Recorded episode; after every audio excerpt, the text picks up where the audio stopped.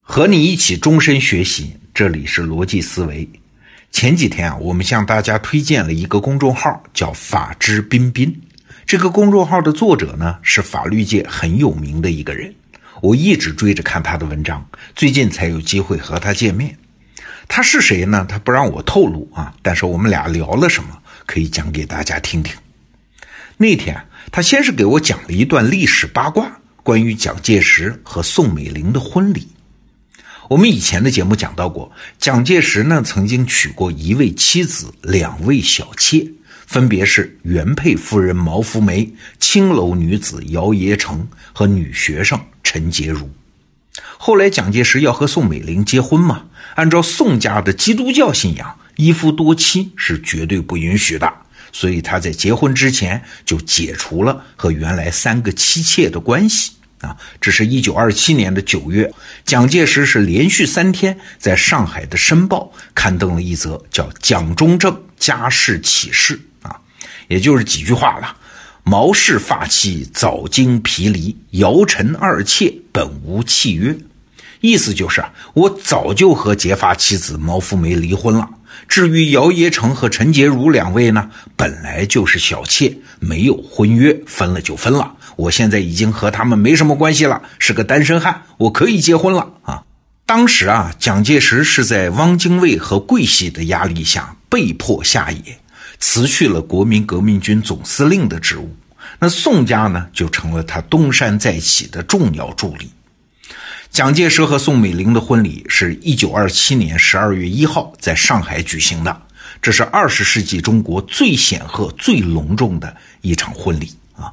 婚礼的地点呢是当时上海外滩最高档的大华饭店，时间很长，前面是仪式，后面是舞会，从下午一直折腾到夜里十二点啊！婚礼的主持人很有名啊，是当时南京政府教育部的部长。蔡元培啊，原来的北大校长，那维持秩序的是谁呢？是青帮的老大杜月笙。当时国民党的那些政要啊，几乎全部出席了这次婚礼，像什么汪精卫、吴志辉、戴季陶、陈果夫、沈钧儒等等，全来了。此外呢，还有包括美国太平洋舰队司令布里斯托尔上将啊等等吧，在内一千三百多位各界名流。还有什么英国、美国、日本、挪威、法国十六国驻上海的领事也都出席了。据说啊，蔡元培在主持的时候，光介绍来宾这一个环节就足足用了半个多小时啊。婚礼当天呢，蒋介石和宋美龄两个人的新婚照登上了报纸，这大概是中国最著名的一张结婚照啊。就是因为这张照片，白色的婚纱才开始在中国流行。婚礼的影响力可不仅仅是在国内啊，国外的媒体也很关注。《纽约时报》第二天就在头版头条的位置报道了蒋介石和宋美龄的结婚啊。那这场婚礼真的是铺张奢华，花费也非常惊人啊。当时那个银元啊，数百万元。为啥要这么大办特办呢？分析起来大概是两个原因。首先啊，这场婚礼实际上是一次政治亮相。是向全中国和全世界宣布，当时中国最有权势的蒋介石和最有财富的宋氏家族的政治联姻啊！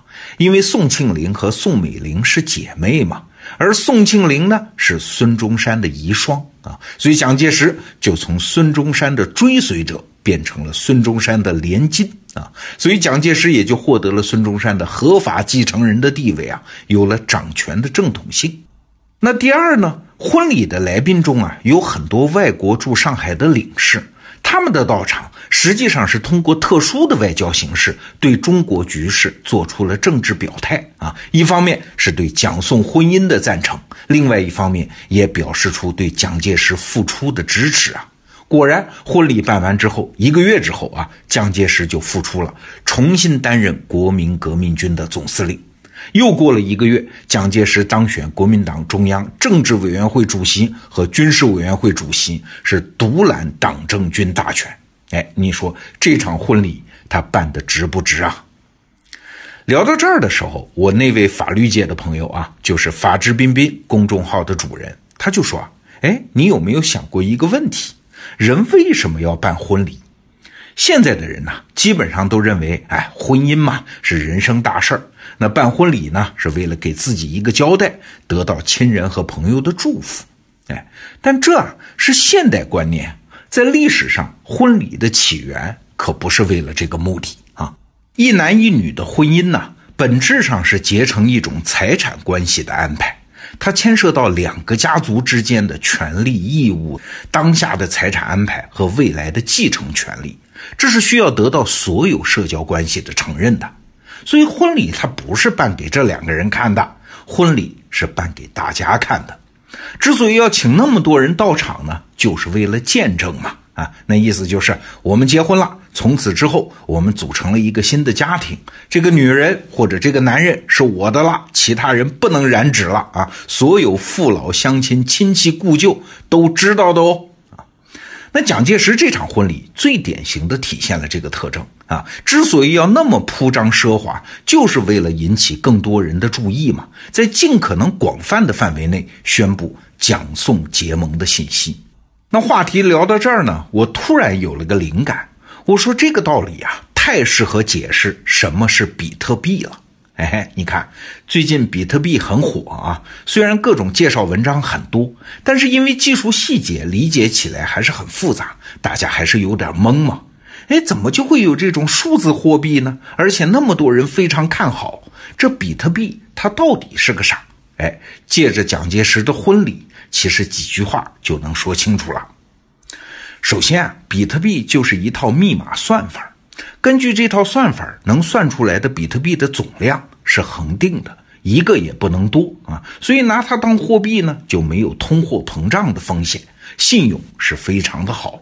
可是啊，这就出现了一个问题，要知道数字世界的所有信息都是可以复制的啊，你发我一串代码，就是所谓的比特币嘛。哎，这玩意儿就能当钱用？那可能是复制粘贴的呀。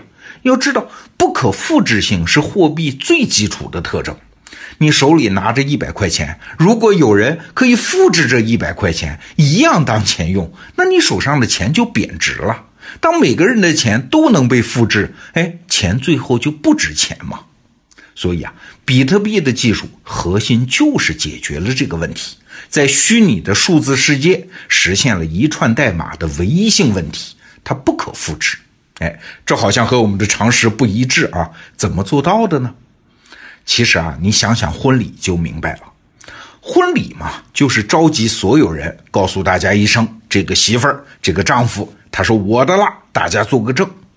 而比特币呢，也是召集所有的人，告诉大家一声：这个钱我给他了。所有人都点头说：“嗯，你确实给他了，我们都记住了。”你想想看啊，在实体世界这是不可能做到的事情啊！你花钱上街买颗大蒜，还得召集全世界人民每家每户给你记个账，这也太麻烦了。但是在虚拟世界，靠计算机和互联网的算力，这件事儿就可以很轻松的实现。在比特币的系统里啊，有一种叫分布式账本。也就是说，全世界所有比特币的每一笔交易都能被每个比特币见证啊！你在使用比特币的时候，实际上是在整个比特币网络的共同记录和确认下啊，哪个账户把多少比特币给到了另外哪个账户，大家都记录在案，所以不可能出现伪造或者是重复支付的问题。所以，比特币虽然是虚拟的，但是它比旧式货币的防伪功能。更为强大，哎，这就是基本原理。谷歌的董事长施密特就曾经赞不绝口地说：“啊，比特币的加密技术是非常了不起的，它能够在数字世界创造一些不可复制的东西，这是一个了不起的进步啊！以后啊，如果有人问你比特币是怎么回事儿，那你就可以和我一样，拿婚礼给他打个比方，就可以基本说清楚它的原理。”好，今天咱们就聊到这儿，明天见。